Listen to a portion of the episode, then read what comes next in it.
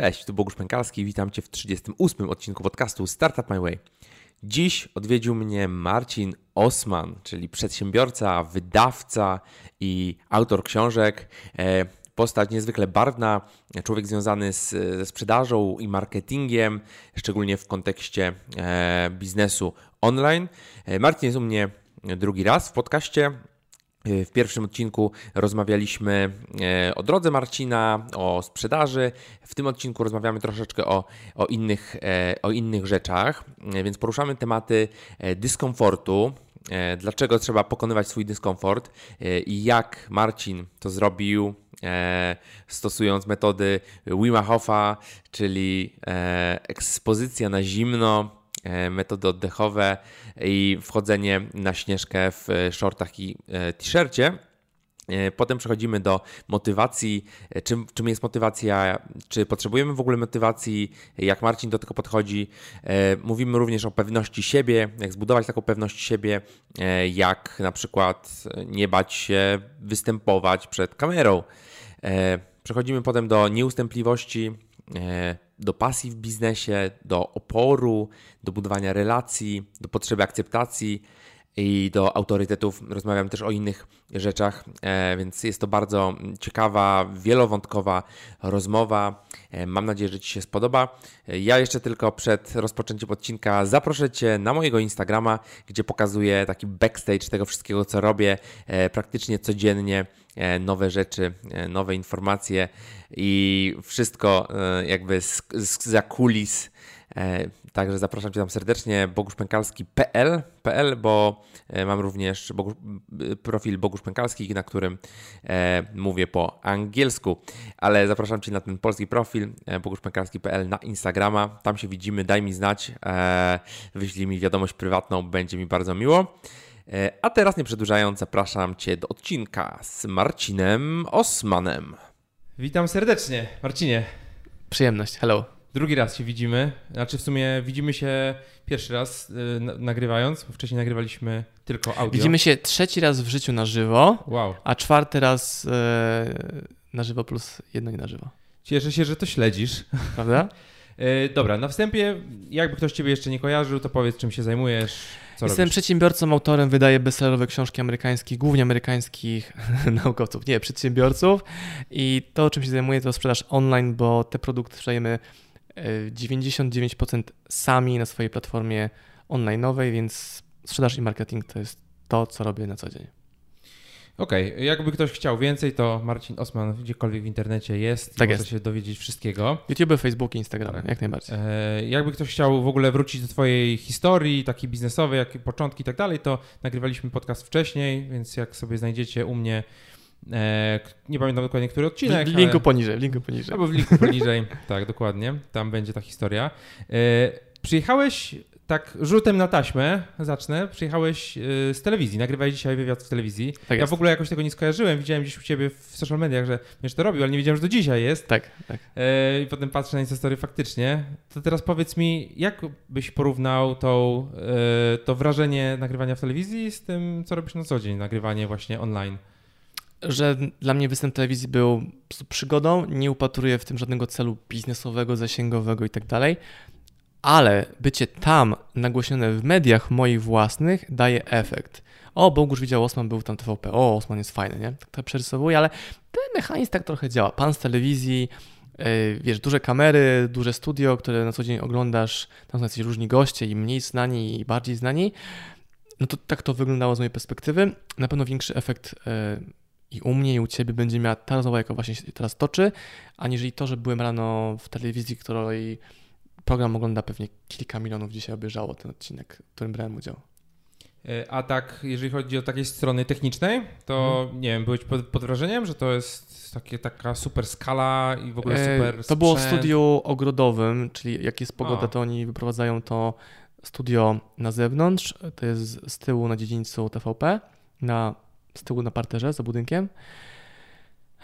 No, wielkie, wielkie kamery, grube kable, dużo ludzi.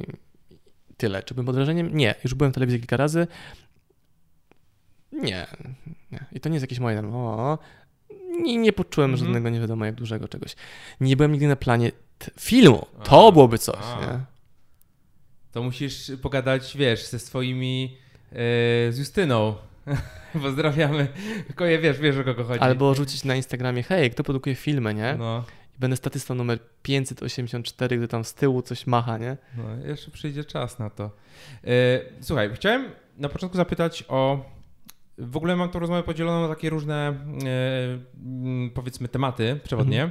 I pierwszym tematem, e, mimo jakby nie związane, to nie było związane z tym, o czym dzisiaj mówiłeś właśnie w telewizji, ale faktycznie jak przygotowywałem te pytania, bo nie wiedziałem o tym, to to było na początku, chodzi o dyskomfort. Dyskomfort i dokładnie jak przygotowywałem tę rozmowę, to ty wtedy właśnie byłeś po tych swoich epizodach ze Śnieżką, e, z Zimnem, z eksperymentami.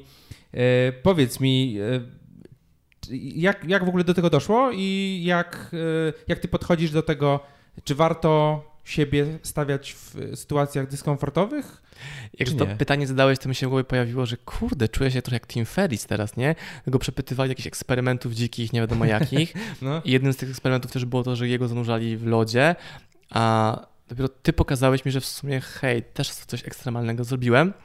W lutym byłem na takim tygodniowym szkoleniu w górach, gdzie uczyliśmy się, w skrócie, jak oddychać i to się nie mówi włazić do wody, ty- tylko y, trenować ekspozycję na zimno. A, I dzisiaj mówiłem w programie o Wimie Hofie, bo jego książkę będziemy wydawali końcem roku. I więc zapraszam jako eksperta z tematyki Wim Hof, żebym powiedział kilka zdań o tym, co to w ogóle jest, jak to działa, czym się różni od morsowania. No i byłem ci w pozycji eksperta. Tak. Dyskomfort, y, czy jest coś bardziej trudnego niż wejść do wody, która ma blisko 0 stopnia? Ciężko mi sobie to wyobrazić. Bo wchodzisz do tej wody i ona cię całkowicie obezwładnia, bo czujesz ból, który jak dobrze posterujesz swoją głową, swoim ciałem, to gdzieś znika po kilku sekundach. Ale na początku jest, czujesz takie szpilki w nogi, na przykład trzęsą ci się kończyny wszystkie i idziesz w wodę głębiej i nagle tak to znika i czujesz luz. Gdzie był ten impuls, e, że, żeby w ogóle to, to zrobić? Czemu, czemu Ciekawość, po, wiesz, podszedłeś ciekawość. do tych e, eksperymentów? Możesz powiedzieć, jakie to były eksperymenty? Co, co ty Tak. tam... Ciekawość wynikająca też stąd, że hasłem mojego wydawnictwa jest czytaj i działaj. Jak czytam książkę Scotta Carniego, Co nas nie zabije, która właśnie jest o jego drodze w kierunku poznawania metody Wima Hofa, Mhm.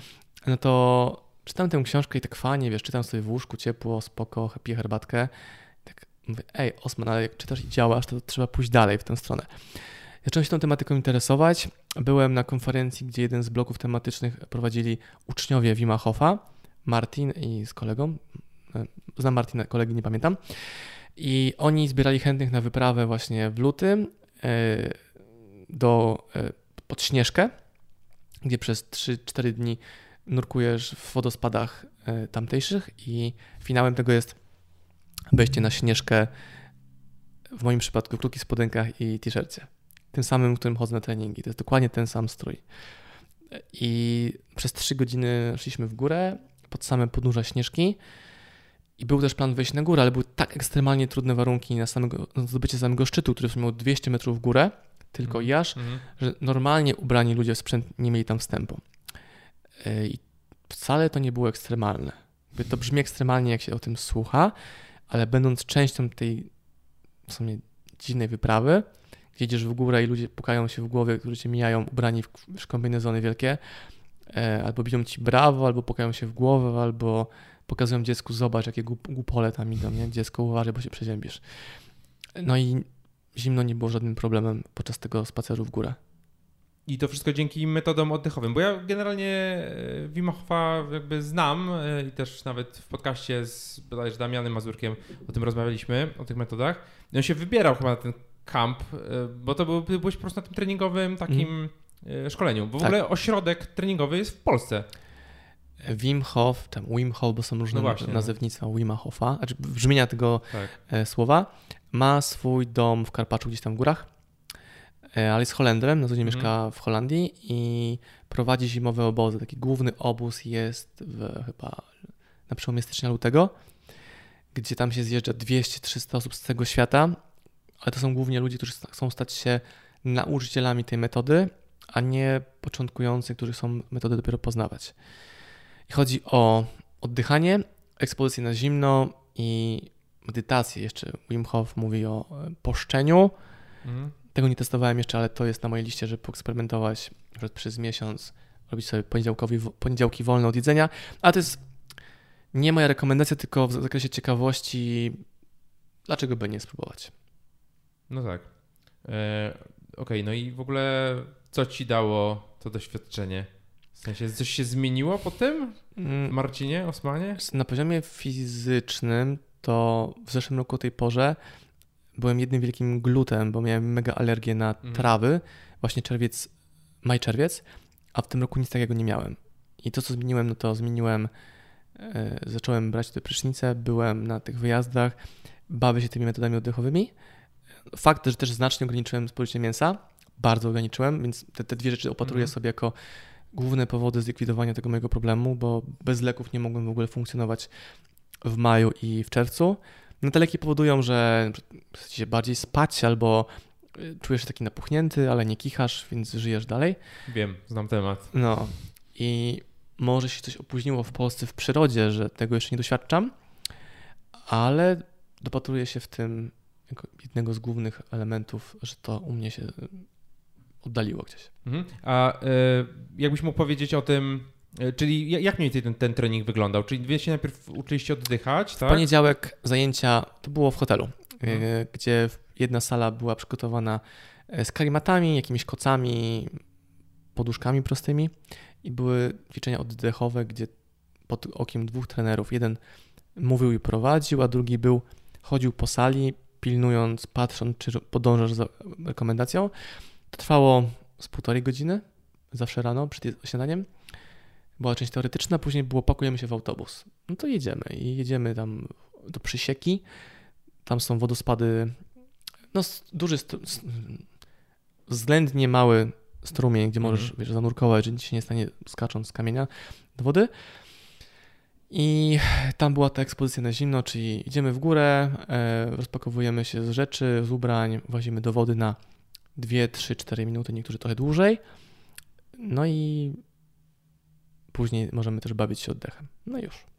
I już. Ja generalnie widziałem e, nawet ostatnio w takim dosyć popularnym serialu, chyba na Netflixie, Goop Lab, tam był też odcinek u, u, E, u Gwen Hoffie. Patrol, tak? Tak, tak, tak, tak. tak. Obejrzałem ten odcinek i ona pokazywała, jak to z tym Wimem jest. Dokument. To samo pytała mnie dzisiaj pani w kulisach przed programem. Tak? A. Tak, czy obejrzałem, czy oglądałem ten dokument z Gwen Patrol. To oglądaliśmy? No I to tak mniej więcej jest? tak, tak, Tak mniej więcej jest. tak, okej. tak. Ja nie skakałem na główkę do zimnej wody, bo nie mogę moczyć uszu, ale to nie ma nic wspólnego z e, niechęcią na zimno, tylko nie mogę wpuszczać wody do moich uszu. Okej. w skrócie.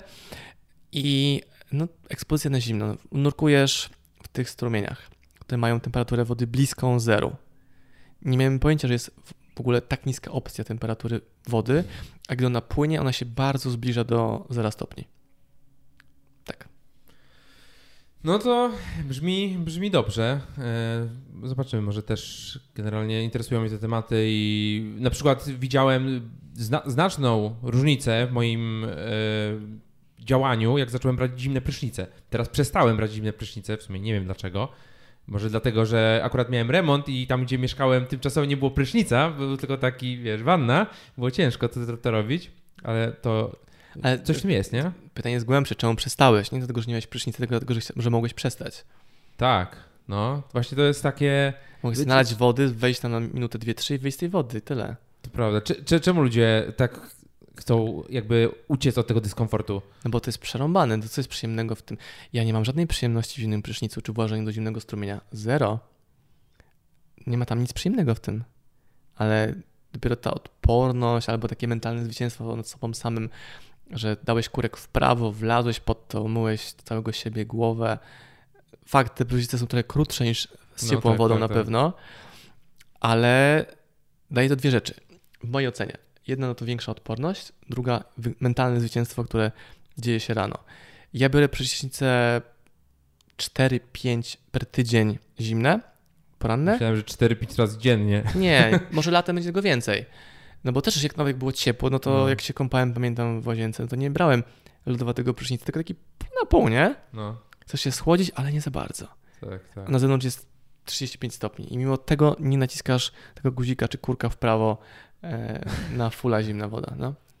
Na początku było delikatnie, teraz po prostu wchodzę, przekręcam kurek w prawo bez jeszcze otwierania go. Jak zrobiłem, to przekręcenie w prawo, do góry i jedziesz. No dobra, no to ten dyskomfort jakby mamy za sobą, e, to jakby płynnie przechodzimy do motywacji. Mhm.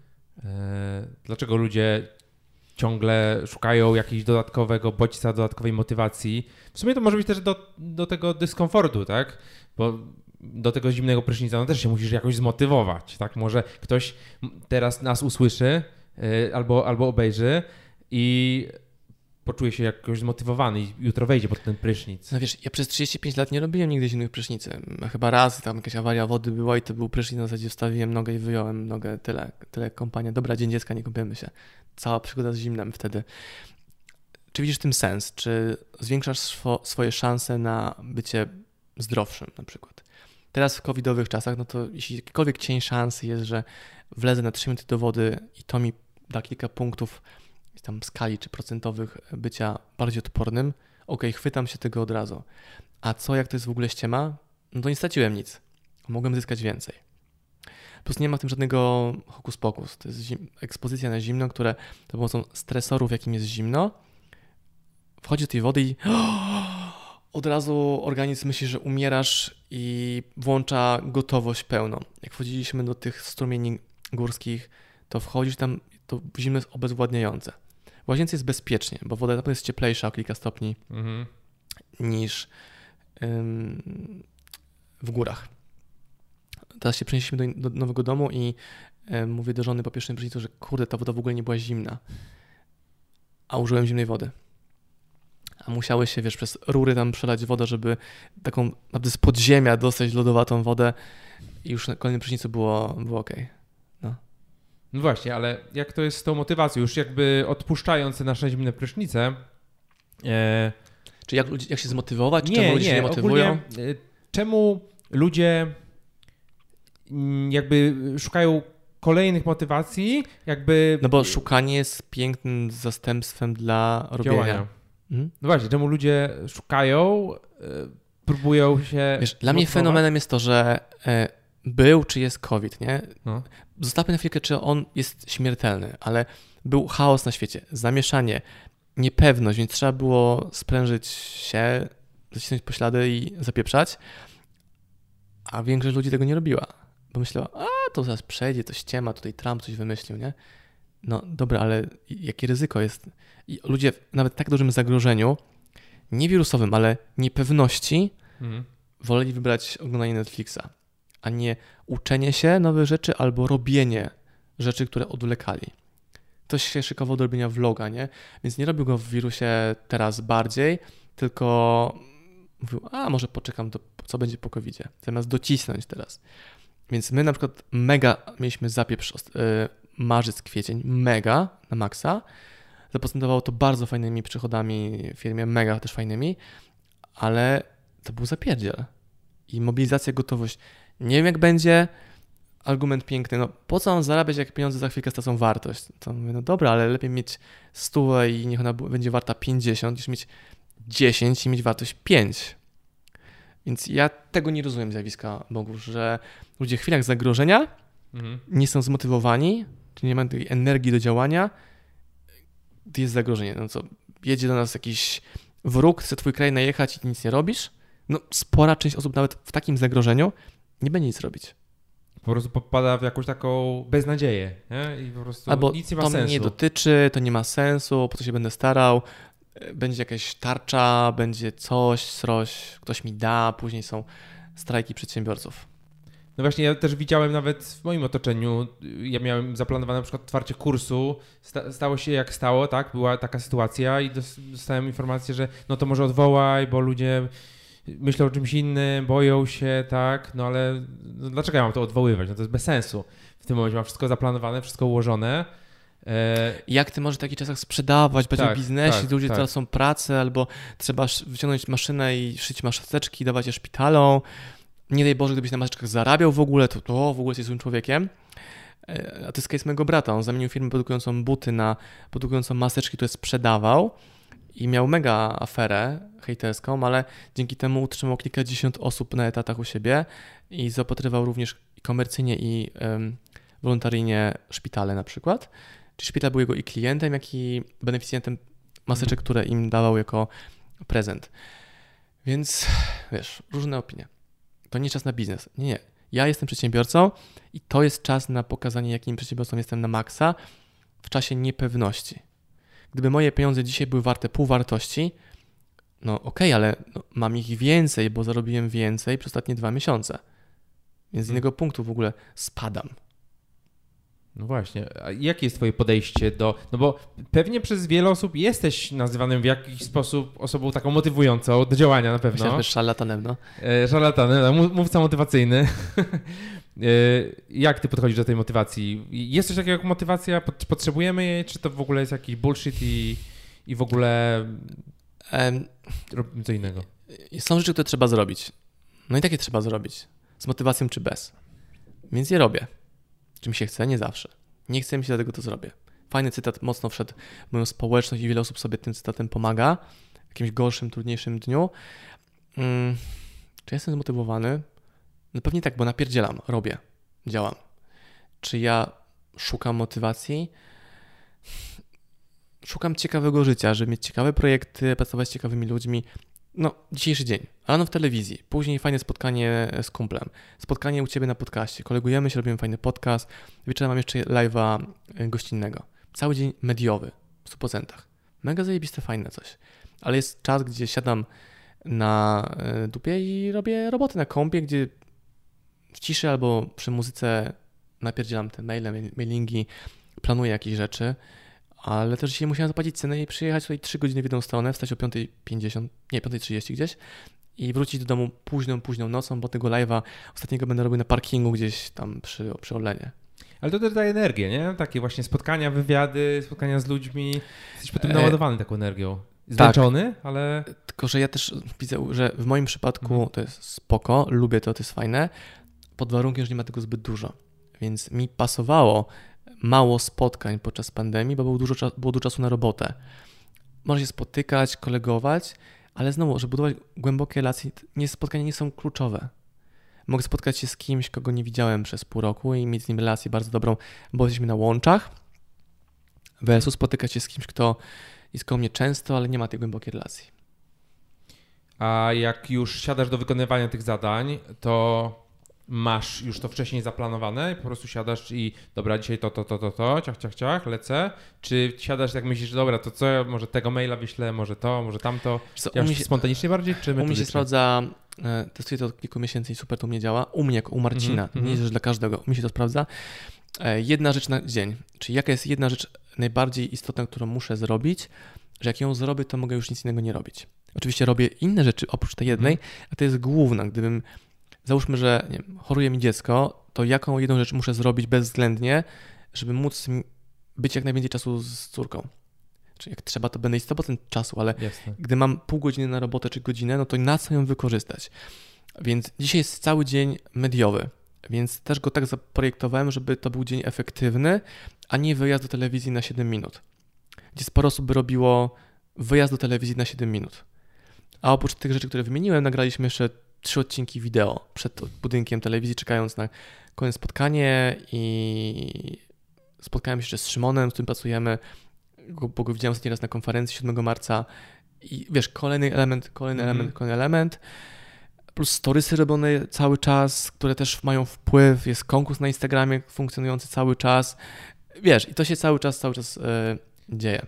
Wszystko się kręci. No na pewno jesteś bardzo dobry w tym reużyciu tych treści, nie? Bo tutaj... Utylizacja treści. Utylizacja treści, tutaj Instagram, tutaj podcast, tutaj telewizja, tutaj to, jeszcze to łączysz wszystko jakoś. No, mi kupę czasu zajęło y, dopasowanie tego procesu do siebie, mhm. y, bo każdy jest trochę inny. Czyli ja zaczynam tworzenie od wideo, a niektórzy wolą zacząć od tekstu, niektórzy wolą zacząć od na przykład grafiki, mhm. a ja tworzę wideo, z tego powstaje później podcast, mniejsze porcje, Czasami robimy odwrotnie, że Insta Stories łączymy w odcinek i z tego powstaje wideo, jeszcze jest później GTV, są e, TikToki, więc ta telewizja, ona dopiero będzie żyła u mnie dzisiaj na moich mediach i to będzie główny kanał jej dystrybucji, a nie pasmo TVP, które wysłało sygnał do domów.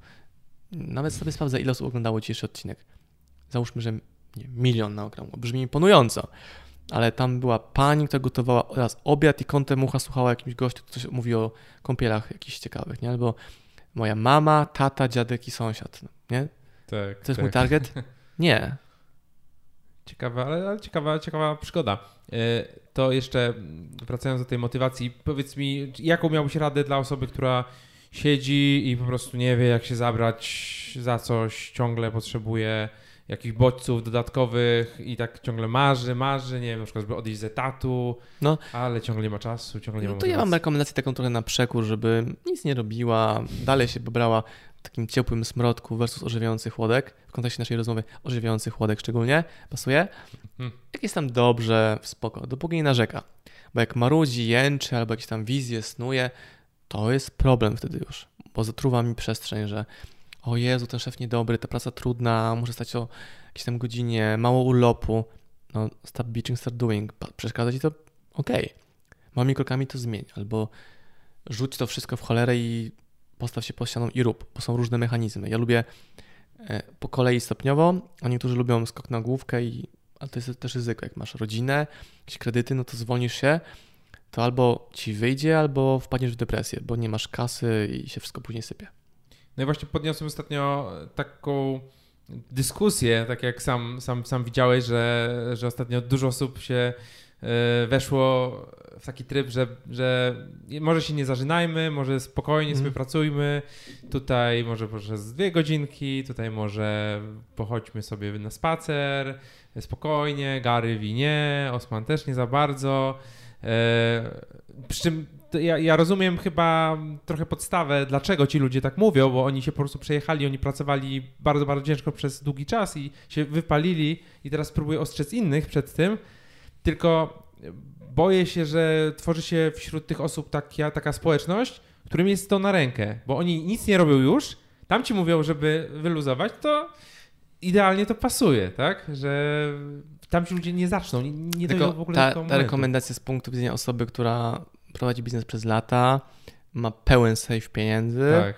e, mówi relax, spoko, chill.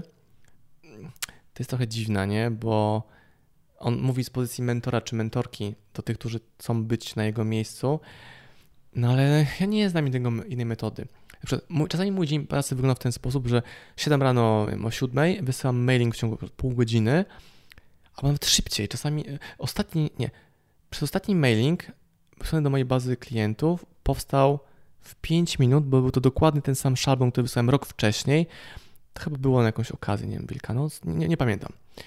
E, Że zmieniłem tylko daty, nawiązując do Mhm. aktualnej daty i to wszystko. Wysłałem, patrzę, skoczyło zamówienie pierwsze, wskoczyło, ok, idę do piaskownicy, bawię się z dzieckiem. Działa sklep, działa. I to była jedyna Wtedy. robota, jaką zrobiłem. Teraz mam ekipę, nie? Że tam No Szymon tak, z Piotrkiem tak, tak. podziałali, że to była dystrybucja na innych platformach, bla, bla, bla.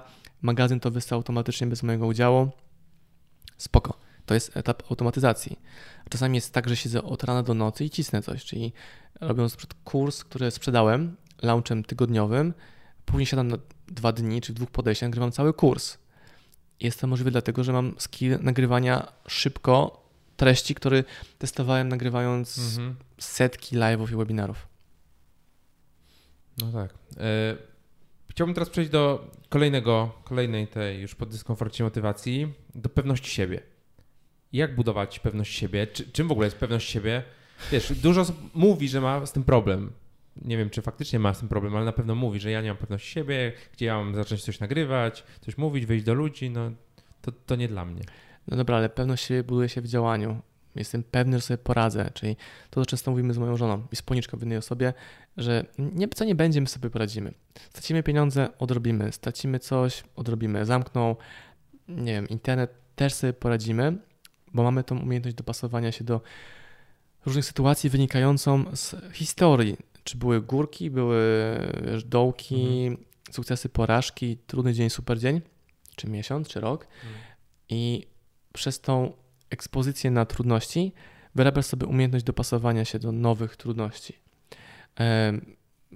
Wiesz, my byliśmy na etapie podróży do Hiszpanii w momencie, gdy ten cały syf zaczął się dziać z wirusem.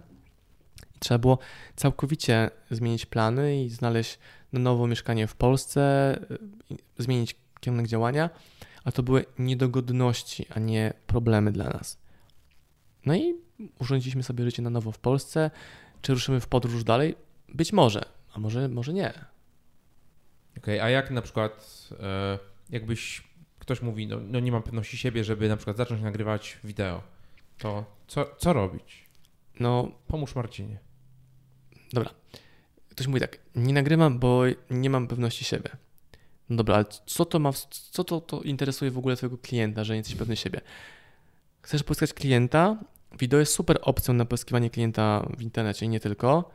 No to robisz wideo, albo go nie robisz i masz konsekwencje tego, że nie masz efektu z tego medium. Ale na to miejsce musisz znaleźć inną alternatywę. Znaczy, nie rób w ogóle wideo, jak się go boisz, ale rób coś innego. Pisz artykuły, na przykład, albo rób podcasty, albo w ogóle tego nie rób, skup się na sprzedaży B2B, albo znajdź kogoś, kto będzie twarzą czy głosem i mu zapłać, niech on będzie twoim głosem i twarzą, po prostu. No tak. E, dobrze. e, nieustępliwość. Hmm? Czym jest nieustępliwość?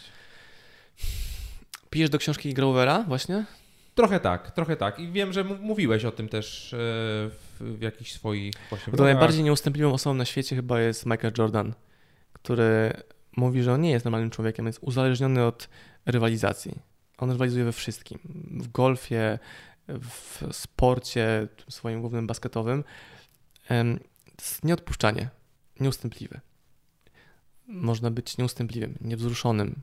Nie Pozwalanie sobie na porażki też.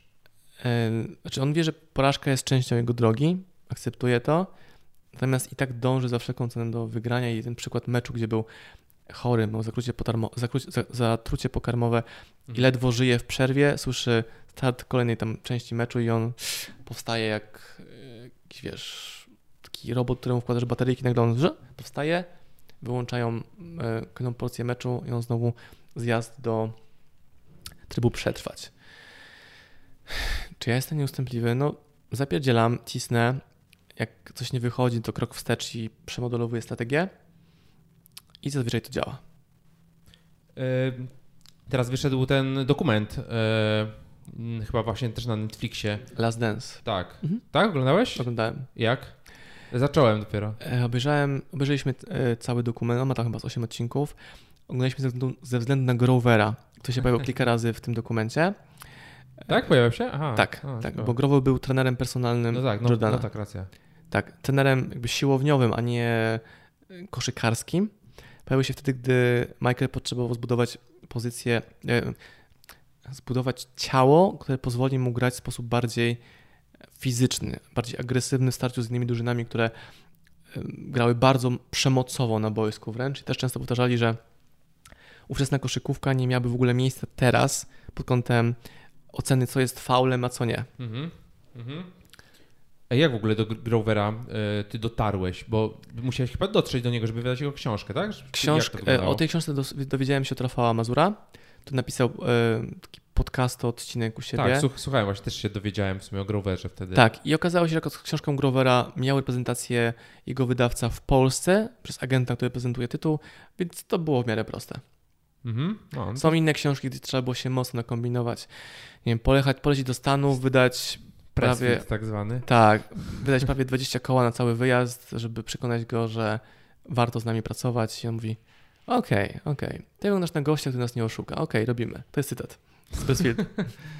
No właśnie, to jeszcze, jeszcze do Pressfielda e, gdzieś, tam, gdzieś tam dojdziemy.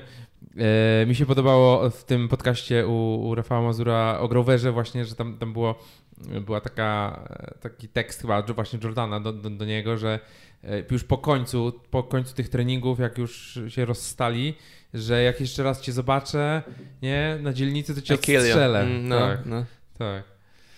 No, to ten tekst, być- że płacił mu, Jordan, Jordan, Jordan płacił mu za to, żeby on innych nie trenował. Tak, tak. Nie wiem, czy jest to już prawda, No. taki trochę wink-wink Grovera, ale dalej, on był z nimi przez wiele lat. No tak, to, to, to jest. Czyli ta, ta nieustępliwość to jest to dążenie do ciągłej e, doskonałości. Mam chyba nie? ciekawy przykład na nieustępliwość w OSM Power. E, Zaczęło się całe wydawnictwo tworzyć od tego, że napisaliśmy swoją książkę, czy biznes ci ucieka, a później była książka Kamili. E, Biznes ci ucieka dla O, całkiem tutaj. przypadkowo tutaj Całkiem lokowanie przypadkowo. produktu możesz kupić na osmpower.pl i em, chciałem wydać inne książki, gdzie mogę być wydawcą, promotorem, a nie autorem. Bardziej lubię sprzedaż, promocję, marketing niż pisanie samej książki, czyli jej tworzenie. I zobaczyłem, że Tony Robbins wydał nową książkę. Y, Ma właśnie tą.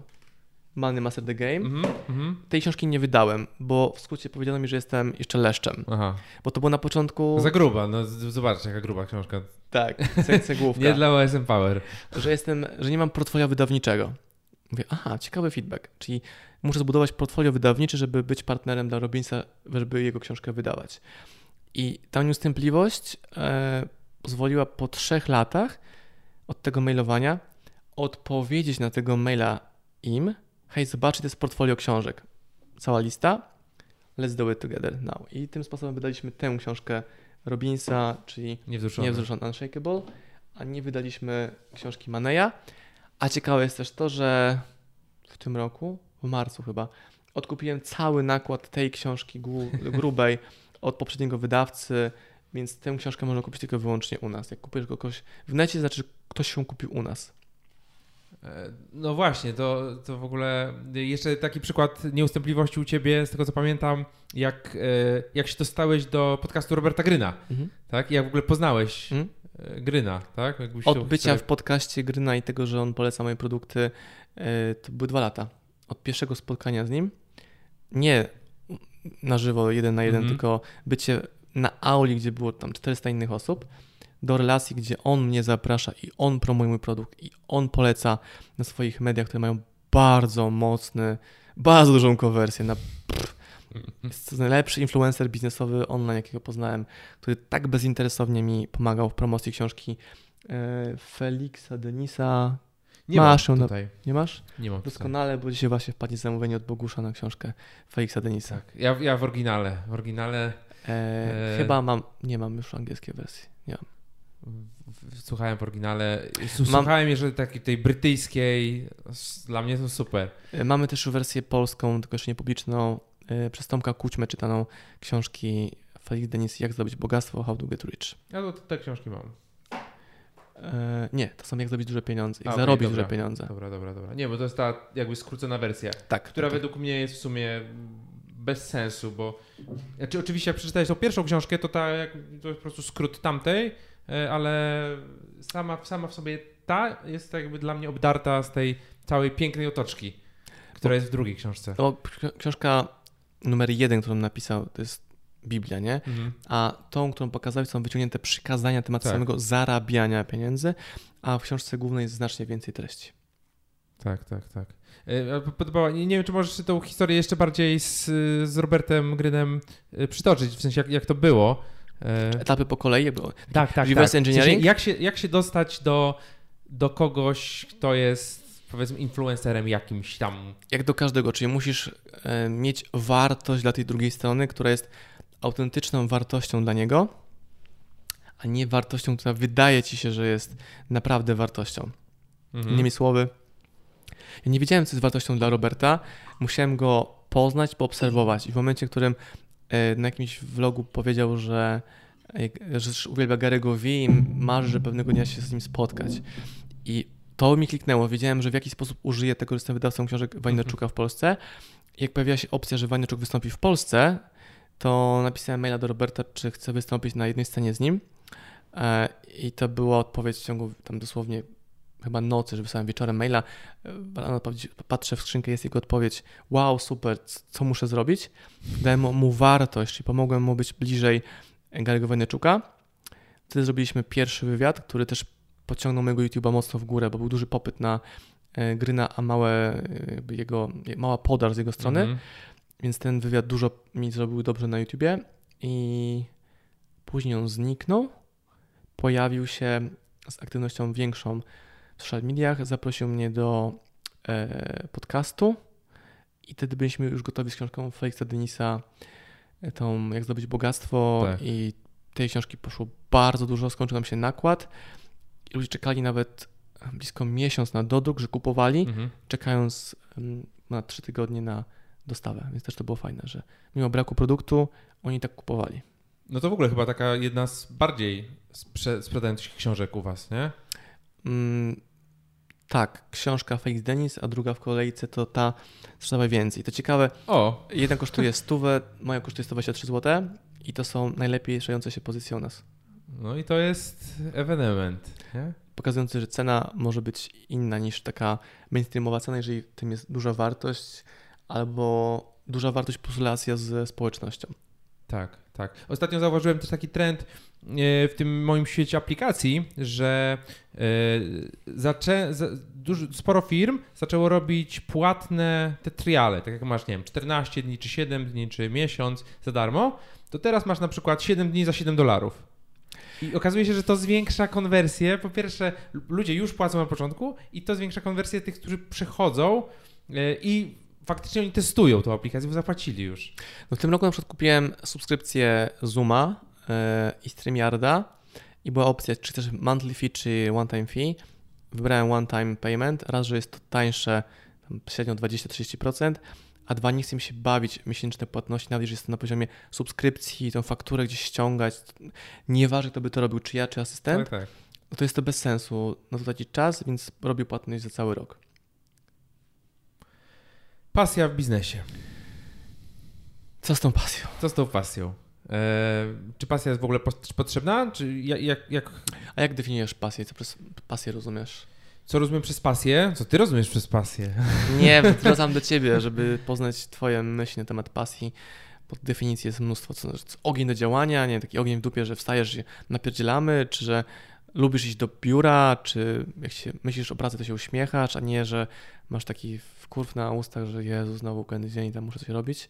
Ja, te, ja teraz, u mnie też to, zmienia. E, Ja bym teraz zdefiniował pasję jako mm, pracę na co dzień z moimi idealnymi klientami, czyli z ludźmi, z którymi ja chcę i lubię pracować. Hmm? Jestem właśnie teraz trochę na takich rozstajach dróg, gdzie pracowałem w tym biznesie, rozkręciłem ten biznes ubezpieczeniowy z polisą w chmurze od zera do jednej z no, topowych e, aplikacji w branży, ale ostatnio stwierdziłem, że jakby to jest rzecz, która nie do końca pasuje do tej mojej całej układanki, czyli na przykład podcastu, vloga, społeczności, kursów itd., itd. E, I po prostu tak stwierdziłem, że kurczę, ci, ci- ludzie, którymi tam pracuję dzień w dzień, nie są, troszkę nie są z mojej bajki, e, bo ja ich nie znam, ja nie mam takich, takich znajomych, e, nie mam wśród społeczności takich ludzi i też jakby przez to brakowało mi właśnie tej pasji? I stwierdziłem, że kurczę, ja wolę dużo bardziej i jestem w stanie dać dużo, dużo więcej wartości e, ludziom, którzy na przykład mnie obserwują na Instagramie, którzy kupują moje kursy, którzy słuchają moich podcastów, bo to są ludzie w dużej mierze zbliżeni do mnie. Mhm. I tutaj widzę tą, tą pasję. I ja też poczułem taką większą chęć, chęć do działania, że po prostu jestem w stanie robić, pracować z tymi moimi ide- idealnymi klientami. No to ja przez pra- znaczy ja widzę, że pasja jest wtedy u mnie, jeżeli mam frajdę z uczenia się nowych rzeczy. Czyli ja lubię zmianę, stąd du- tak dużo podróżujemy, bo podróż każda jest zmiana. Miejsca, w którym śpisz, w którym jesz, ludzi, których widzisz, jak podróżujesz i jakim zapachem się budzisz, otwierając okno, czy jest to e, ocean, czy są to zapach lasu, czy jest to, nie wiem, Manhattan. Zapach napalmu o poranku. Prawda? tak, smogu w Krakowie.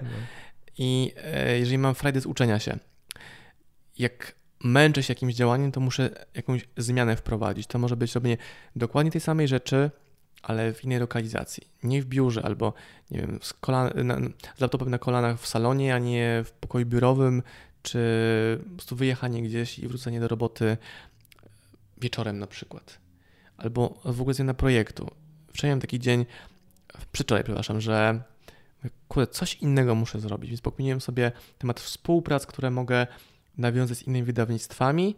Zrobiłem dwa telefony, wysłałem cztery maile i to momentum ruszyło, bo już mi kliknęło, ok, dobra, w tym możemy podziałać, w tym możemy podziałać, albo miałem e, sześć propozycji wydania książek, ale jakoś to się rozjeżdżało, więc skondensowałem to wszystko w jednego maila, uporządkowałem, pocisnąłem reprezentanta tych tytułów reprezentantów. To były trzy podmioty różne do określenia się, czy robimy, czy nie robimy, więc w tym przypadku domknięcie jakiegoś taska dawało mi właśnie Mm. energię i frajdę i później mogłem robić też młodne czynności, które czekały na mnie na początku dnia bez problemu, czyli zmiana, zmienianie, nie, że siedzę w biurze i cisnę, potrzebuję zmiany, to to, to, to robię.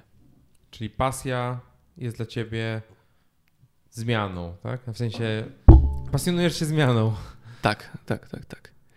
Czyli całkiem spoko sobie radzę w chaosie, mając takiego fajnego wspólnika jak Kamila, która jest takim fajnym generałem porządkującym, a ja generałem, który zdobywa, czyli ona Mhm. zarządza, ok, co robimy, a ja idę w to pole bitwy i przynoszę, co, co tam było wymyślone. I to się bardzo fajnie sprawdza.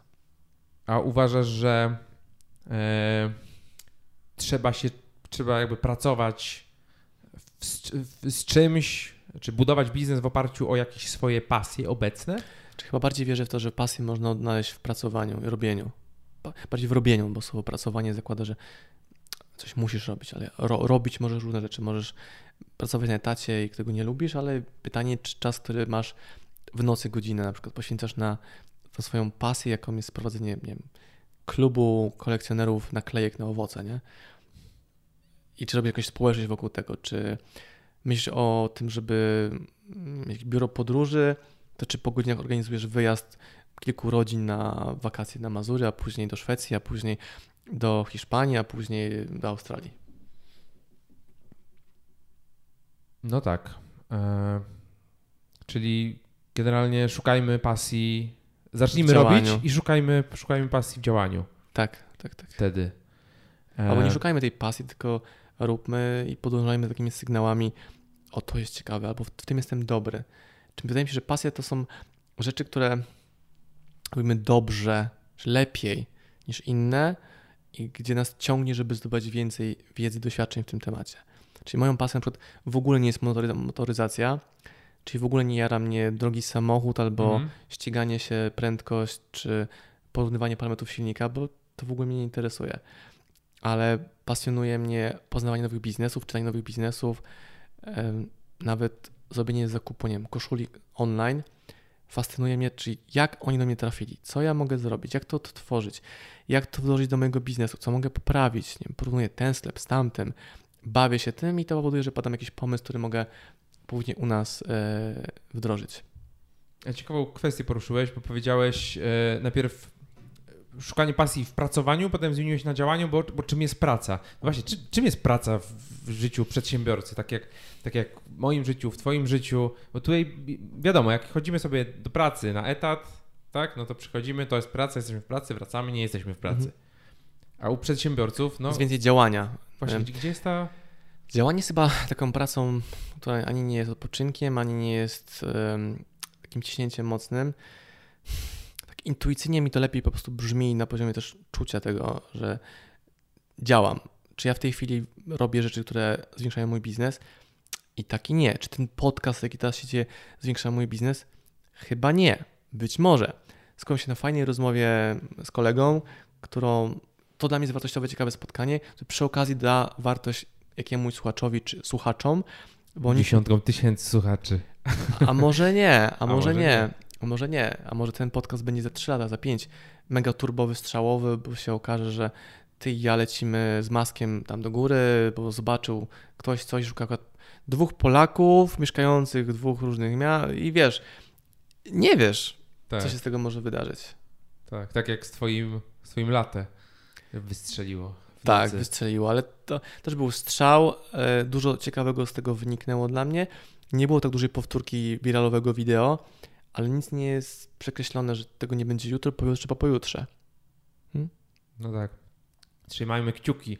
E, dobrze. Mówiliśmy o Pressfieldzie. W takim razie dochodzimy do oporu. Mhm. Czym jest pressfieldowski opór? To jest taka ściana, do której podchodzisz i no ściana nic nie mogę zrobić. Możesz ją rozbić, przegryźć, obejść, e, prosić o wsparcie kogoś. Jest taki mega fajny film motywacyjny na YouTubie, gdzie jest dziewczyna, która się boi i ten strach obrazuje wilk. I ona tam się czai, co zrobić, co zrobić. W pewnym momencie podejmuje decyzję, że wbiega w tego wilka i on znika. Okazało się, że go w ogóle nie było.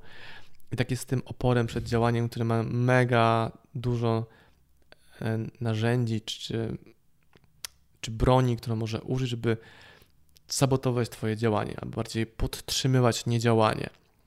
I Pressfield mówi, że ludzie dążą do tego, żeby nie działać, czyli nagrodą za nierobienie jest niedziałanie, bo działanie wymusza na Tobie zmianę. Nie każdy lubi zmianę.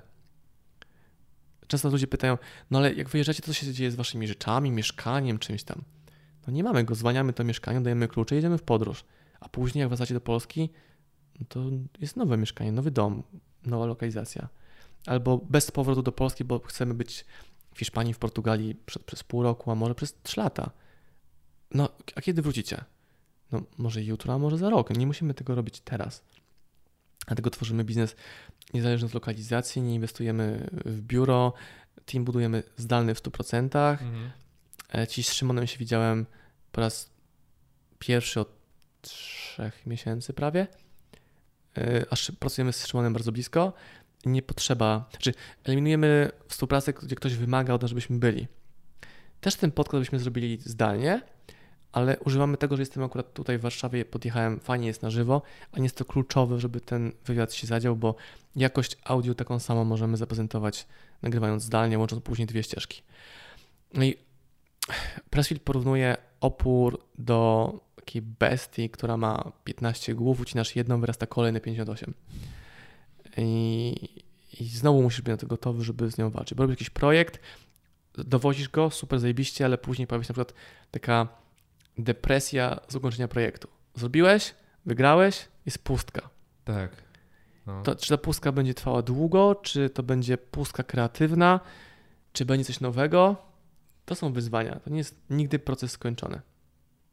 Pojawia się czasami nawet taka lekka, nie wiem, smutek, depresja. Mhm. To jest bardzo, bardzo dziwne, nie? że coś ci wychodzi, zarabiasz na przykład kilkaset tysięcy złotych w kilka dni, mhm. jest wielka, wszyscy ci zazdroszczą i w ogóle, a ty jesteś po prostu w dole nagle. Albo jesteś wydrenowany z energii, jaką włożyłeś w to i jedyne co potrzebujesz to nie wiem, jechać do lasu, zjeść wiesz, ziemniaki z koperkiem jakiem sadzonym, które kosztują 5 złotych.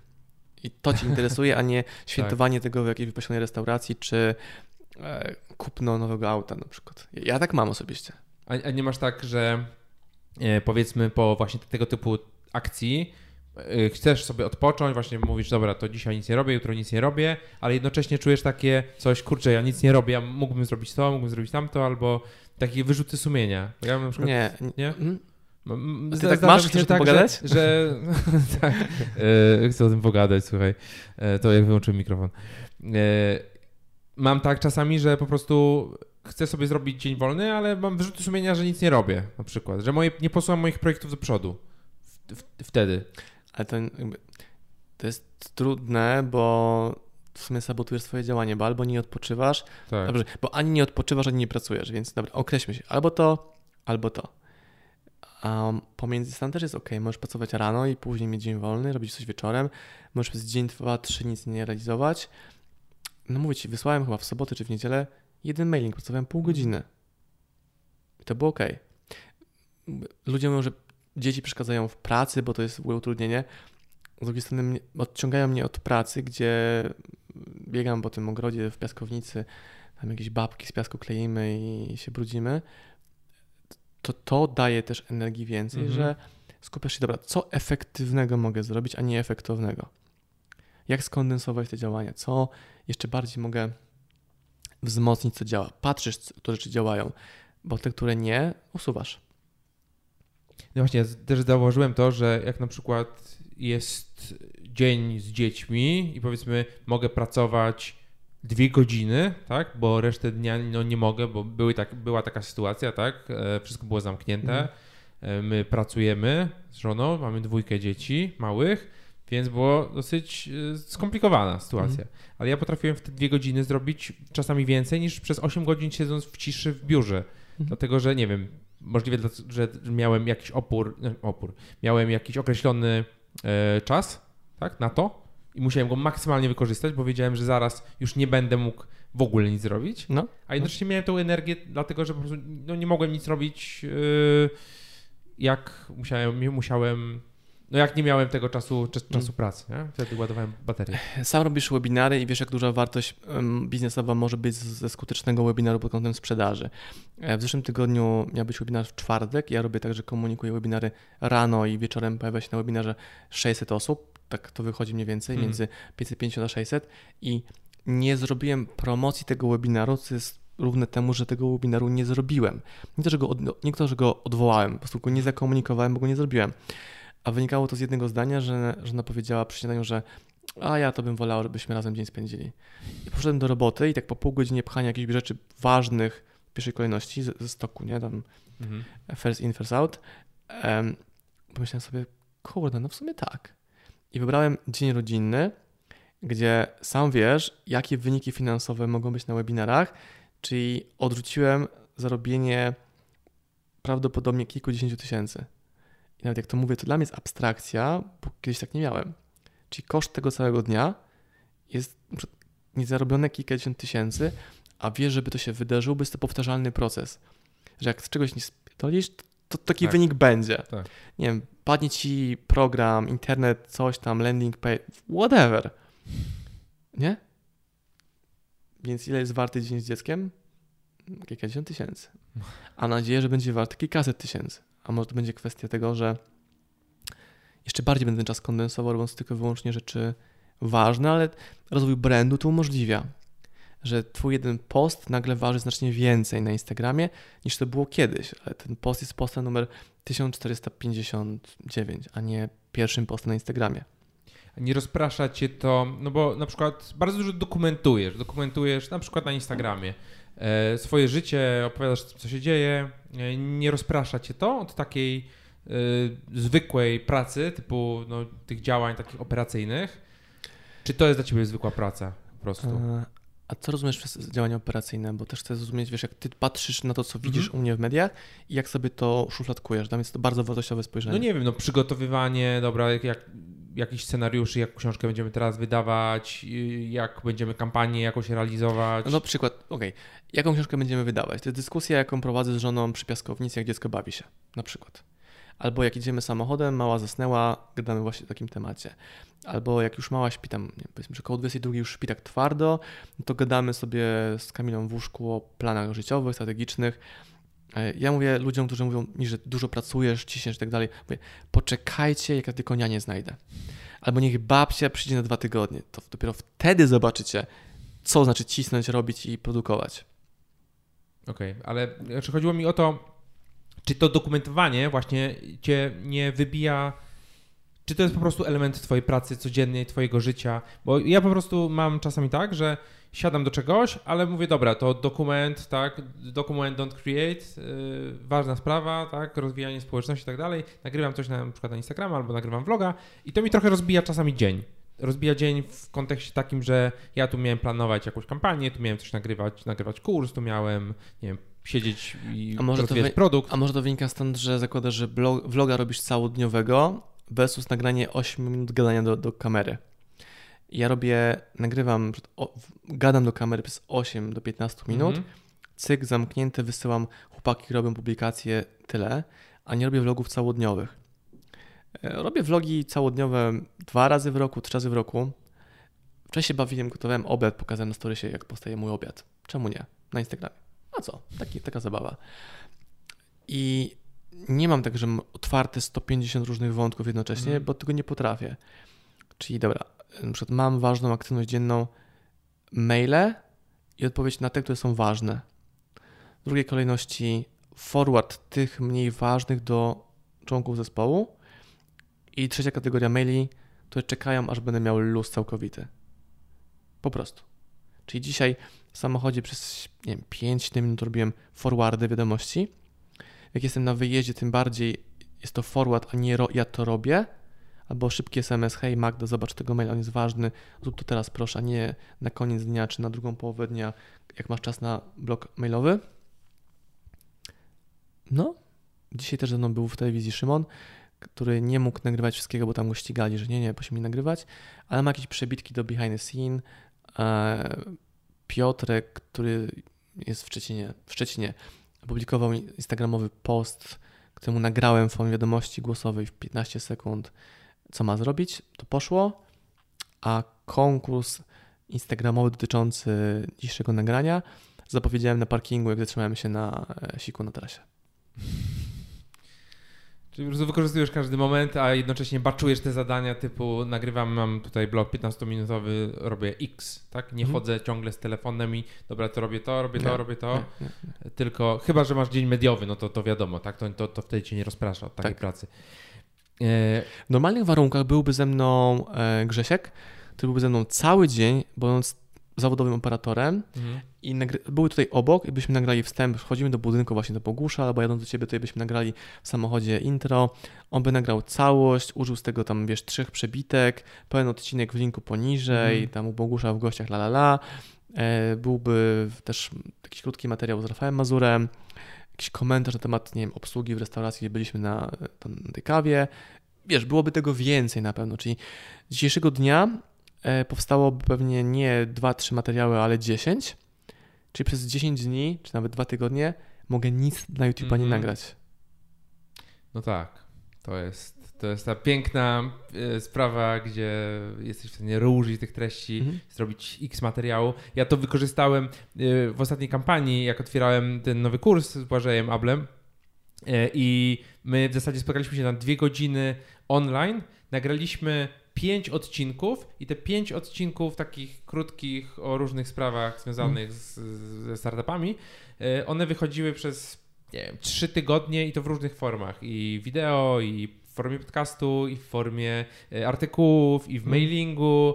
I po prostu na dwóch godzinach materiału udało mi się zrobić całą kampanię w zasadzie. Mhm. I tego kontentu było na tyle dużo, że no, po prostu byłem, sam byłem w szoku, że tak się udało to użyć. Tak, czyli z tego podcastu możesz zrobić pigułki wiedzy na Instagram, typując cały odcinek, Instastory zapowiedzi, Instastory, że już jest, Instastory, czy oglądałeś, odcinek na YouTube, no to wiadomo, część transkrypcji artykułowej, artykuły na, znowu na Instagrama, Facebooka, na bloga, na newsletter. Możesz zrobić miks swoich odcinków podcastowych, że na przykład 10 lekcji od moich gości podcastowych i wycinasz główne jakieś myśli, masz odcinek 10 minut, czyli 10 lekcji od różnych ludzi. To są sztosowe formy, ludzie bardzo lubią takie odcinki, gdzie masz esencje, mięsko różnorodne, Tak, tak. bo każdy ma inną dynamikę, inną lekcję podaje.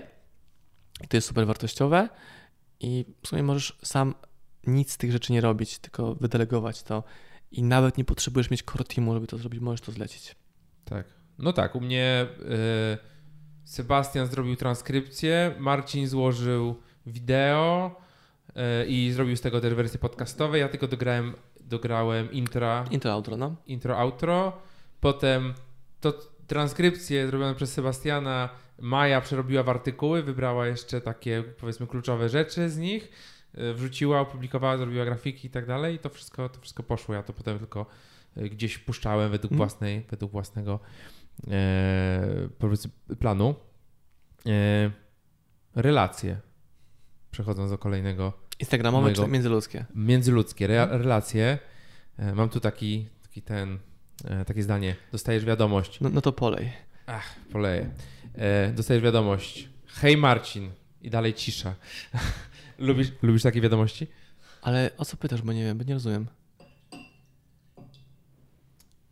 Kiedyś e, w którymś materiale e, mówiłeś, że strasznie nie lubisz tego A, typu wiadomości. Cześć Marcin, albo Tak. hej Marcin, masz chwilkę? I, i, I cisza, nie? A to, to nie to jest bardziej fenomen, że widzę i nie wierzę. Ale co z tego wynika? No nic. Najczęściej odpowiadam zapytajnikiem albo co tam, a ktoś mówi, no tak od razu do... Tak, co potrzeba. Nie, nic wiesz, co potrzeba. Albo czeka to w kolejce, na, jak siadam do e, odpowiedzi na takie wiadomości hurtem, nie wiem, gdzieś tam czekam na coś w kolejce albo siedzę na ogrodzie, się bawię komórką, to wtedy takie rzeczy realizuję. E, większa ekspozycja czy głębsza relacja? A Znasz odpowiedź. No, ja, ja może znam. E, można powiedzieć, że głębsza relacja, ale można powiedzieć również jedno i drugie. Czyli zobacz, dzisiejszy dzień, duża ekspozycja w TVP, spoko, głęboka relacja z Boguszem i jego widzami, słuchaczami. Jak najbardziej. A masz takie głębsze relacje właśnie na przykład działając na Instagramie? e, ludzie do ciebie piszą i Ja znam ludzi, takie- którzy piszą mi wiadomości, albo e, sporą część z nich również znam na żywo. Mhm. Super opcją była konferencja 7 marca, gdzie przyjechało bardzo dużo społeczności mojej, Mirka i Rafała, czyli Mirek Burnejko, Rafał Mazur. Była konfa, w trójkę też byłeś na tej konferencji, to było nasze drugie spotkanie na żywo. Jest nawet fajny vlog. Tu Zgadza gdzieś się. na, na kanale, jak oglądacie na YouTubie, to ping! Fyk. Tak, e, w tym miejscu. W linku I poniżej. więc znam tych ludzi na żywo, wiem kim są, spora część z nich jest ze mną bardzo długo i to jest super. Więc jak zrobiłem Ci konkurs o tym, e, tam rzuć zdjęcie telewizora, w którym jestem dzisiaj na ekranie TVP i tam jakiś konkurs jest, gdzie później wybiorę osobę, osoby, osobę do której wyślę pudło słodkości ze znajomej cukierni. Mm, Wiesz, jest fajna zabawa. Ale ja znam tych ludzi, wiem kim jest Monika Lisiak, pozdrawiam Monika, e, wiem kim jest Tomek, wiem kim jest Natalia i tak dalej. Jak byś podszedł, jeżeli ktoś by chciał zwiększyć, właśnie lepiej budować te relacje ze swoimi klientami czy ze swoją społecznością? Co byś rekomendował? Co warto robić? Co ty robisz? Rzeczy oczywiste, których ludzie nie chcą robić, bo szukają jakichś wielkich skrótów. No co, musisz postować, publikować, tak? Zamiana e, w twórcę z biernego konsumenta. Czyta, skroluje, ogląda, wszystko wie, ale nigdy sam, nie wyprodu- nigdy sam czegoś nie wyprodu- wyprodukował. Jest taki gość, nazywa się Kordian i on ogląda moje YouTube'y i po obejrzeniu odcinka wkleja skondensowany opis lekcji, jakie zrobił. Mega fajne. Czyli zapisuję sobie i daję publish. I to jest Kordian, którego znam. Jak on się do mnie odezwie, no to i powie, że potrzebuje pomocy, spoko Kordian, czego potrzebujesz. Budowanie relacji przez dawanie pod odcinkiem. Ma sporo osób czyta, czy ogląda i sobie wyłania, wyciąga z tego kondensowaną esencję. Mogłoby dać po prostu publish tam. Pięć lekcji od Bogusza. To widzisz, dajesz post, dziękujesz. E, Jak masz jakąś okazję, to tej osoby się odzywasz. Dzisiaj gościem na kanapie w, telewizji obok mnie była Justyna, którą wkręciłem do programu, dając rekomendacje do redaktora, którym ona się dogadała, Mhm. dlatego że znam ją, ma Instagram, jest naszą klientką i spotkaliśmy się raz na, tym, na tej wyprawie górskiej w lutym. Te cztery rzeczy. Czyli też staram się dawać moim społecznościom e, bonusy, ciekawostki, e, szanse. Kto wie, jeżeli ja wiem, czym się zajmujesz, no to jeżeli będzie opcja pokazania ciebie gdzieś, to będziesz pierwszą osobą, który się odezwę. Poznałem ostatnio klienta naszego, który jest sce- scenografem w teatrach i robi tak zajebiście kosmiczne rzeczy, że nie wiem, czaszkę wielkości 10 metrów. To będą, wiesz, jakiegoś lekkiego materiału, że możesz ją sam przenieść na przykład. Albo napisał e-booka, jak robić imitację rdzy. Hmm. Ciekawy temat. Ale zajebiście Link ciekawe. poniżej. Link poniżej. Pink. Adam Kopeć. Kop... Na pewno Adam, chyba Kopeć nazwisko. Mega gość. A tego twojego krytiana to faktycznie widz- widziałem pod, e, No. pod waszymi filmami różnymi, takie No. pigułki. No. Widziałem też u innych youtuberów gdzieś zagranicznych, że są tacy ludzie, O, którzy robią I właśnie padłem teraz na pomysł, że zlecę Szymonowi i Piotrkowi, żeby lekcję od Kordiana zamienił na post karuzelowy. Zajebisty pomysł. Właśnie wpadłem na ten pomysł i go wdrożymy. Jutro będzie karuzela z tego na Instagramie. O. Dzięki za inspirację. No właśnie, a jeszcze idąc, idąc w kierunku tego e, tej powielania tych treści, czy reużywania tych treści, no to zrobiliście książkę e, na podstawie podcastów, tak? Tak, książkę z Rafałem Mazurem, Zostań drapieżnikiem. Tak, tak jest. I tam właśnie widziałem pod tymi, pod tymi e, nagraniami, widziałem te, te posty, posty Kordiana. Ale to jest bardzo ciekawe, bo często twórcy sobie nie zdają sprawy, jaką mają, że znaczy ja na przykład produkując podcast, często nie mam kontaktu z, z widzami, z słuchaczami, bo no, na YouTubie jest to inaczej na przykład, nie? Zwrotnego kontaktu Tak, masz, tak. tak. I potem ktoś do mnie przychodzi i mówi, że on przesłuchał wszystkie moje podcasty Dwa i razy. on No. w ogóle chce ze mną pracować i co tylko może zrobić, czego ma się nauczyć, czy pomoże mi w Tak, ogóle w czymkolwiek, tak, to u mnie, to u mnie, że za darmo będzie w ogóle Mhm. ze mną współpracował. I często właśnie jako twórcy nie zdajemy sobie sprawy, że mamy wpływ, kurczę, naprawdę duży na ludzi. Mhm. Czy, to nie, czy to będzie du- duża liczba ludzi? No na początku pewnie nie. Później? Później tak. To rośnie, rośnie, jak taki moment przełamania jest, że to jest ogromne, mocne bardzo. Ja nie uważam, że mam dużą społeczność, ale wpływ, jaki dzieje się na całym świecie z tego, co ja wytwarzam, Mhm. jest ogromny, bo słuchają ludzie na całym świecie. Widzę, że nasze paczki latają, czasem jakieś pytania, czy wysyłamy paczkę do Makao, nie? W sumie, w sumie nie wiem, czy wysyłamy paczkę do Makao. Wtedy sprawdzamy koszt wysyłki, opcje, lala. No i tak, wysyłamy paczkę do Makao i ktoś mnie tam słucha, albo e, no, są ludzie na całej planecie, którzy słuchają tego twojego sygnału internetowego i inspirują się, komuś to się nie podoba, komuś się bardzo podoba, komuś trochę się podoba, ktoś mówi, że mu się to nie podoba, ale wszystkiego słuchał. Mhm, tak, tak, co najlepsi. E, słuchałem bardzo fajnej rzeczy u Cejrowskiego dzisiaj jak jechałem, jakiś jego YouTube słuchałem w samochodzie i komentował tam odejście Mana z trójki. Mhm. I on mówi, mega fajną rzecz. Zarówno ja, jak i Man produkujemy wyniki, dostarczamy wyniki, więc my sobie poradzimy, nieważne w jakiej stacji radiowej, tam telewizyjnej. Kuba Wojewódzki też zmieniał tam jakieś barwy, nie, w różnych o, sytuacjach, ale on produkuje wyniki, więc nie da się go zlekceważyć, powiedzieć zwalniamy cię, bo ludzie wiedzą, że to on przywozi, dowozi public, public audience, nie, że więc dopóki ktoś dowozi wyniki, generuje efekt, to sobie poradzi. Potrzeba akceptacji. Kolejny podtytuł. Mhm. Czy ludzie szukają tej akceptacji, czy pot- potrzebują akceptacji, szczególnie nie wiem, czy początkujący twórcy, czy już tacy rozwinięci twórcy, czy ty masz na przykład potrzebę akceptacji, czy jesteśmy w stanie wykorzystać to jakoś na swoją korzyść?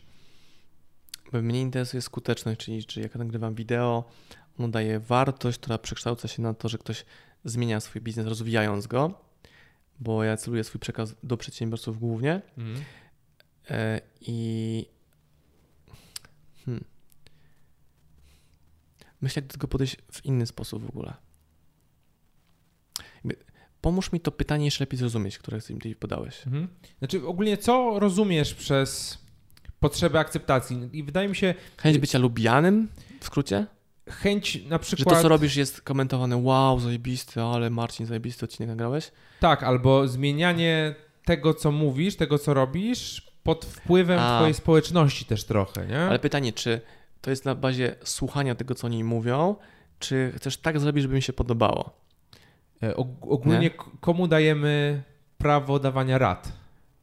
Możesz nikomu, możesz każdemu, no ale no nie możesz każdego słuchać, bo ktoś ci powie super odcinek, słaby No odcinek, właśnie. taki sobie odcinek. Są opinie tych ludzi.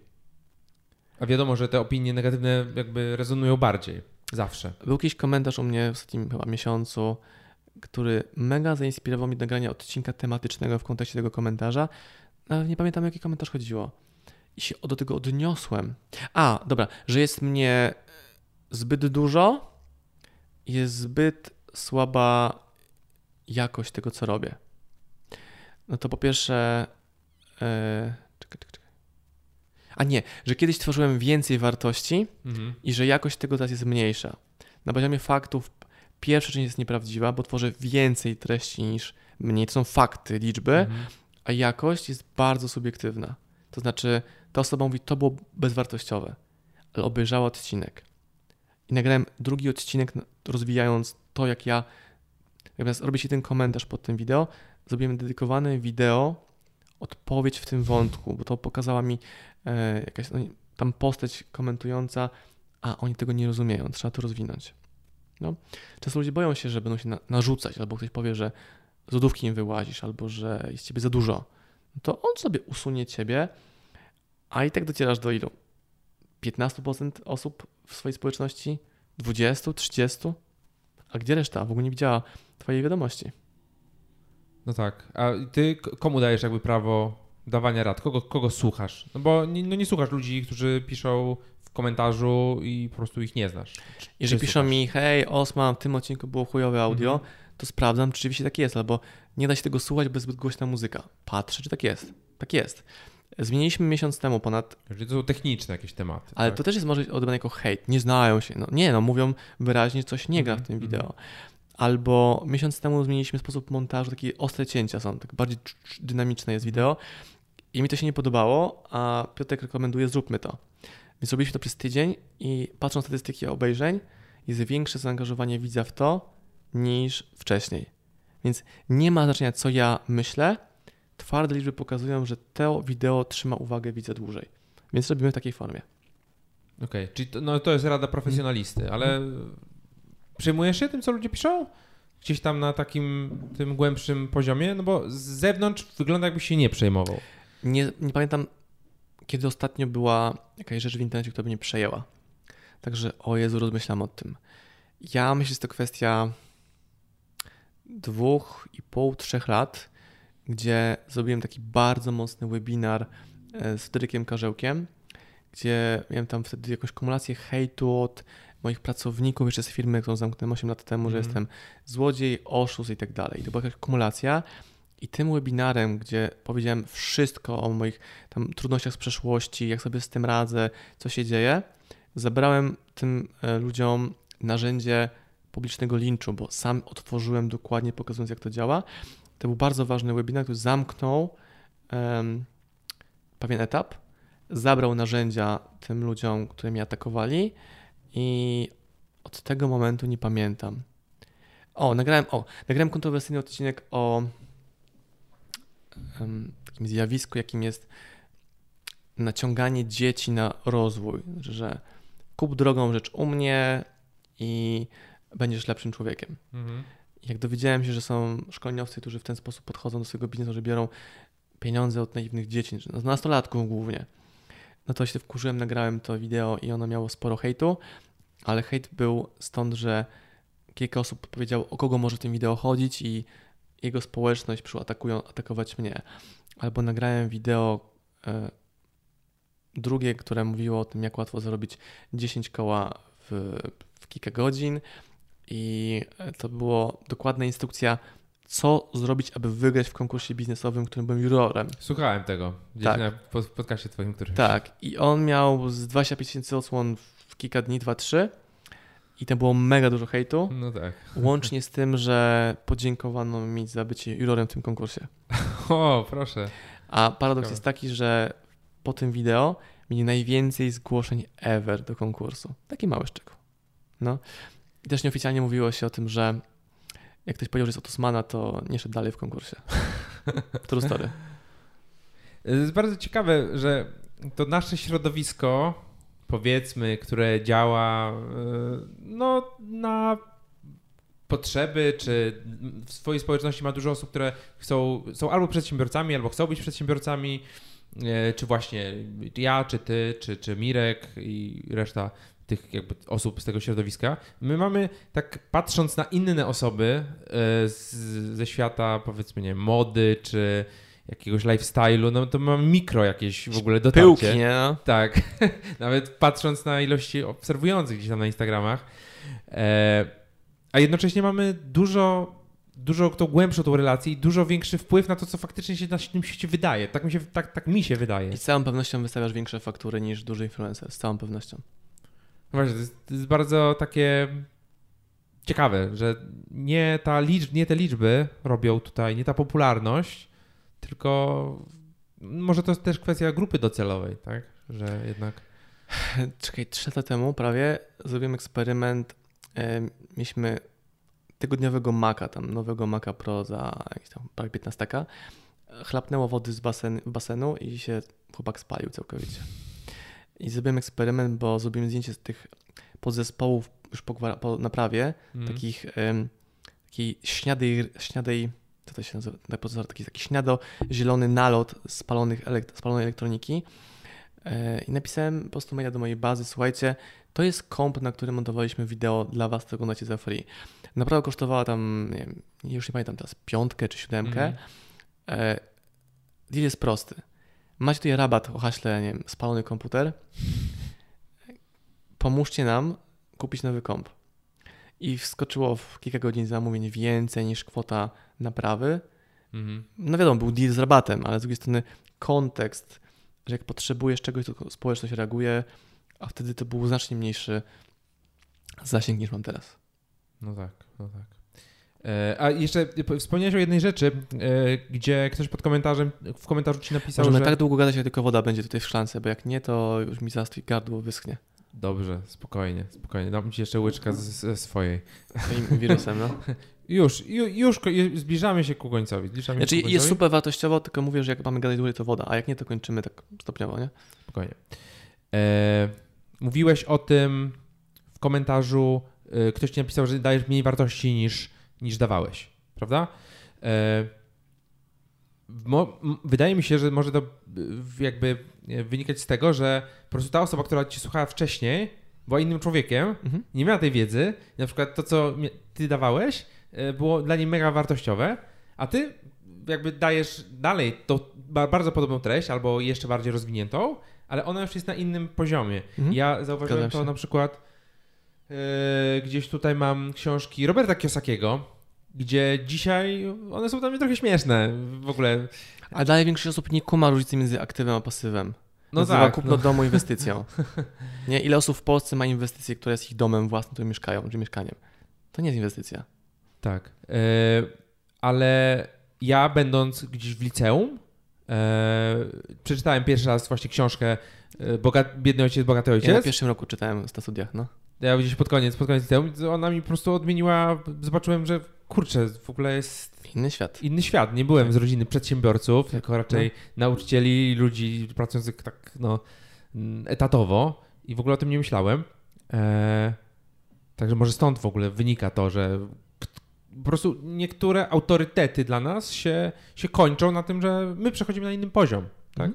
A tamci ludzie zostają i dalej pomagają. Czasami ktoś ogląda jakiś wycinek. U mnie na YouTubie jest pewnie kilkadziesiąt materiałów, które są nagraniami z moich wystąpień, za które klient na przykład zapłacił, albo które było przed publicznością półtorej tysiąca osób. Z tych materiałów pełnowartościowych kolekcji można budować biznes zupełnie za free i ludzie tego nie widzą, bo ktoś mówi, a tam wideo półtorej godziny, kto by oglądał. A ci, którzy obejrzą, no to są najbardziej hardkorowi później fani, którzy zobaczyli tyle mięcha za free i chcą więcej tego oglądać. Więc czy to, co robimy, jest na jakimś piku? Nie, dopiero się rozpędzamy. I ty, i ja, i na, nasi tutaj znajomi Mirki, Rafały, Maćki, tam 15 innych nazwisk tych ludzi, którzy się przewijają cały czas, e, no bo ciśniemy. I tak samo jak sobie spojrzałem na twórców, amerykańskich autorów, oni wszyscy się wspierają ci na górze. Nie wiem, Diamond John pisze opinię na książkę kogoś tam. Mhm. Tam Barbara Corcoran na jego książkę. Tim Ferriss wspomina tego. E, Noah Kagan, więc Tak. tak samo jest u nas. Ty jesteś w podcaście u mnie, ja u ciebie, na konferencji u mnie. Ty płacisz fakturę mi, ja płacę fakturę tobie. E, spotykamy się tu, tam, bum i budujemy relacje. Kto wie, może ten podcast półtorej godziny jest po to, żebyśmy się zapoznali i zobaczyli, co możemy robić. Tak. Jesteśmy teraz bliżej i wiesz, who knows, nie? Pomogłeś mi pytaniem, które zadałem Ci dwa tygodnie temu o tworzenie apki. E, mam już gotową specyfikację z dwójką ludzi, którzy dali mi konkretne propozycje i projekt już w fazie dalszej, więc to jest Super. mega duża wartość. Super. No ja też zauważyłem, że e, okej, społeczność społecznością e, i może nawet, nie wiem, przesłucha to tysiąc osób, czy dwa tysiące osób, czy, czy 500 osób nawet, ale ja jestem w stanie zbudować sobie relację z y, moim gościem, Mhm. tak? I to rela- ta relacja może przejść w ogóle... Zapraszasz, pytasz o co chcesz, masz wiedzę, relacje i tak. ktoś jest Ci wdzięczny za ekspozycję u Ciebie. Tak, tak. E, I jeszcze mocniej można to zaakcentować właśnie zapraszając, tak jak Mhm. teraz nagrywamy sobie tutaj e, na żywo, bo jednak ten e, brak tego e, Dystansu. Tak, ten, ten, ten dystans w momencie, kiedy e, nagrywasz przez internet, no troszeczkę to, to troszeczkę to zaburza, chociaż i tak już, już coś się Wiesz, buduje. My z Rafałem Mazur nagraliśmy 10 odcinków podcastu, one trwają większość ponad godzinę, nie, wszystkie ponad godzinę, a część prawie po półtorej godziny i to na przykład bardzo nas zbliżyło, bo po prostu sobie gadaliśmy. Tak. Tematy, które nas interesują, wymieniając się poglądami, e, więc mamy rela- relację bardzo bliską, wręcz prawie przyjacielską, przez zdalne działanie. I jeszcze e, ostatni temat, który chciałbym poruszyć, Mhm. ostatni z tych punktów, Bo się robi ciepło tutaj u Ciebie. Robi się ciepło, No. tak. E, atmosfera się zwiększa, podgrzewa.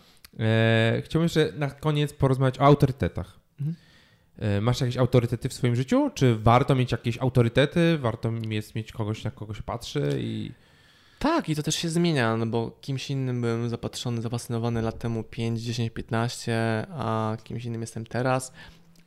Każdy autor, którego wydajemy, jest moim autorytetem. E, Każdy go podzielił coś innego, Mhm. coś innego Robinsa, coś innego Garego V, coś innego no, Keigena.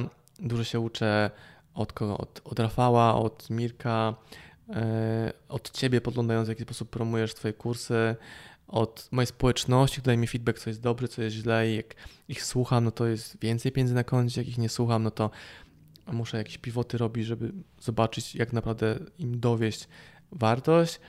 E, największym szacunkiem darzę na pewno e, moją wspólniczkę i Kamilę, czyli żonę i wspólniczkę w jednym. Też napisała, jest widzę tutaj taka literka K. Tak, mam też tutaj książkę, tak jest, żeby nie było. bo pracujemy najbliżej, tworzymy razem rodzinę i ktoś nam zarzucał kiedyś, że tak mówię to pod nią na tych takich Mhm. podcastach. No pewnie, że tak, bo zależy mi na tym, żeby jej brand e, znało więcej osób niż tylko ja. Nie, czyli ona steruje naszą firmą, a ja jestem, tak jak mówiłem, ona... Nie macie tam ścięć takich? No jednak rodzina, praca, wszystko w jednym worku. Nie mamy ścięć z powodu tego, że prowadzimy razem firmę i rodzinę. Mhm. Mamy ścięcia z powodu różni, różnego patrzenia na to, co robimy. Czyli ja, będąc odpowiedzialny za sprzedaż, jeżeli ją skutecznie dowożę, no to Kamila ufa temu, co robię. Jeżeli Kamila mówi, musimy poprawić procesy, żeby szło to sprawnie, nie wiem, załóżmy, robię dużą sprzedaż, ale później jest tyle obsługi z klientami, którym sprzedałem, że ja muszę coś zmienić na poziomie sprzedaży, żeby team miał mniej roboty. Albo jakieś procedury wprowadzić, żeby było mniej zapytań, albo w inny sposób muszę komunikować ofertę, żeby klient na pewno wiedział, że on nie wiem, w tym pakiecie nie ma mastermindu na przykład, albo Mhm. że Mhm. kupując to szkolenie nie kupujesz mojego czasu, tylko kupujesz pakiet nagrań albo jakiś miks nagrań, tekst i ćwiczenia. Okej, jeszcze wracając do tych autorytetów, czyli masz autorytety, uważasz, że każdy powinien, nie, nie wiem, dobrać sobie jakiegoś mentora, czy... No tak, ale z mentorami trzeba uważać, żeby nie przerzucić na mentora odpowiedzialności za twój sukces czy twoje porażki. Jak, jak wykorzystać te autorytety do, do swoich celów? Jak po prostu je tak... patrzeć, co mogę wziąć od tego, od tego, Mhm. od tego. Czy moim autorytetem jest Robert Gryn? Jak najbardziej, ale nie całościowo, tylko biorę od niego wartościowe rzeczy. Czy moim autorytetem jest ktoś inny, kto jest skrajnie różny od y, Gryna? Absolutnie tak. Czy moim autorytetem jest, Boże, kto tu jakieś listy, jakieś listy osób znanych pod ręką? Że Moim autorytetem nie jest, okej, bez nazwisk tym razem, duża osoba, która robi duże wyniki, którą każdy zna pewnie w Polsce, bo ja nie kupuję tego sposobu, w jaki ona działa. Mhm. Ale mam od kogoś się uczyć w innych miejscach, więc nie muszę iść w kierunku tego kogoś zapadł. Tu jest widzę książka chyba Godina, nie? Czy pomarańczowa? Yy, Seta Godina? Nie. To jest akurat Michał Szafrański. To Godin ma podobny kolor Tak, okładki, tak. więc This moi, moim. To tak, moim guru nie jest Godin, tak samo moim guru nie jest Brian Tracy, e, ale szanuję ich za to, co robią przez tak wiele lat. I mam fan z tego, że będę również gościem na konferencji online'owej, gdzie gościem głównym jest Robbins i na jednym wdechu prowadzący zapowiada e, Brian Tracy, nie, ten Robbins nie, mówię Brian Tracy cały czas teraz, tak? Mówiłeś Brian Tracy wcześniej, że... Tak, o Brian Tracy, Mhm. że jest Brian Tracy, Marcin Osman, Sebastian Kotow i kilku jeszcze innych fajnych prelegentów, że to jest na jednym wdechu, jak najbardziej. Ale czy ja się uczę od Tracy'ego? Nie, mam innych nauczycieli. Mhm. A od Tonego Robinsa też się można sporo nauczyć. Byłeś na jego evencie jakimś? E, Byłem Chciałbyś na dwóch eventach, gdzie on miał pół dnia. Aha. To był event trzydniowy, on miał pół, pół dnia w każdej z edycji. Najwięcej się można nauczyć wchodząc na jego landing page, których jest 186 call to action. No, no ja y, oglądałem ten ich webinar, e, największy lunch chyba w historii internetu, e, z tym ich kursem KBB, tak, Knowledge e, Broker Blueprint. To było po-? Z Bransonem, nie? E, tak. E, z Deanem Graciozim i, i, z, i z Bransonem. Branson to tam był jako tylko powiedzmy pomocnik ich trochę. Nie. Tam, nie wiem, 40 milionów sprzedaży po webinarze, jakoś tak. Pół miliona osób zapisanych. No, można się tu chłopaków uczyć. Oglądałem ten web- webinar chyba z zeszłego roku. Jest, jest na YouTubie, można znaleźć. E, także też takie autorytety warto na pewno mieć i śledzić. E, dobrze. Marcinie, Wielka przyjemność, dziękuję bardzo. dziękuję serdecznie. Jak słuchacie albo nas oglądacie, udostępnijcie na przykład na Instagramie screen e, z tego, że oglądacie. oznaczcie Marcin Osman, Bogusz Pękalski.pl Bo Zawsze mam problem, którą kuleczkę wybrać na Instagramie z tobą, nigdy nie wiem. Zmień, o, prośba, zmień tego awatarka okrągłego, na, że już widać na poziomie awatara jakąś flagę, przynajmniej polską, bo nigdy nie wiem, naprawdę. Pomarańczowej bluzie jest. Yy, Ale ja tego nie wiem. Nie chcę pamiętać, że pomarańczowej bluzie coś, tylko daj mi mikroflagę. Ciekawy pomysł. Ciekawy pomysł. Tak, no teraz się musiałem rozdzielić na, na globalny brand. No ale dobrze, dobrze, bo jak wpisuję Bogusz, to mam dwie podpowiedzi. I tak OK, to teraz kliknę. Zazwyczaj on podpowiada pierwszą, którą ostatnio używałem, ale tak, taka prośba. Tak, tak. No. no i to jest też, jak rozbijać, rozwijacie dwa brandy, to małe flagi. E, słuchajcie, Marcin, jeszcze raz dziękuję za rozmowę. Dziękuję bardzo. To była przyjemność. Zrobiło się aż mega gorąco teraz. Zrobiło się gorąco, mimo tego, że tu jest chłodno, to po prostu od intensywności naszej rozmowy. Także dzięki. Do usłyszenia. Nagramy jeszcze 378 odcinków, jeżeli dobijemy do miliona lajków pod tym wideo. Jak nie udostępnisz tego wideo, to ginie jedna panda. O nie. Widzisz, ile masz szarów teraz? Dzięki. Dzięki. I to już wszystko na dzisiaj. Dziękuję Ci bardzo za wysłuchanie tej długiej rozmowy. E, mam nadzieję, że zdobyłeś sporo wartości i e, zainspirowałeś się do, do, do działania, przede wszystkim do działania, tak? Bo to jest główne motto Marcina, czyli e, czytaj czy słuchaj i działaj, tak? Więc weź te rzeczy, różne techniki, o których rozmawiamy, różne, różne porady i po prostu zacznij działać. Ta natychmiastowa implementacja jest bardzo, bardzo istotna. Więc e, jeszcze raz Ci dziękuję, że tutaj dotarłeś e, ze mną do końca i zapraszam Cię na mojego Instagrama, gdzie pokazuję wszystko od kulis, od backstage'u. E, można wszystko zobaczyć jakby w czasie rzeczywistym, co było, co będzie, różne ciekawe historie. Zapraszam Cię na Instagrama w języku polskim, boguszpekalski.pl.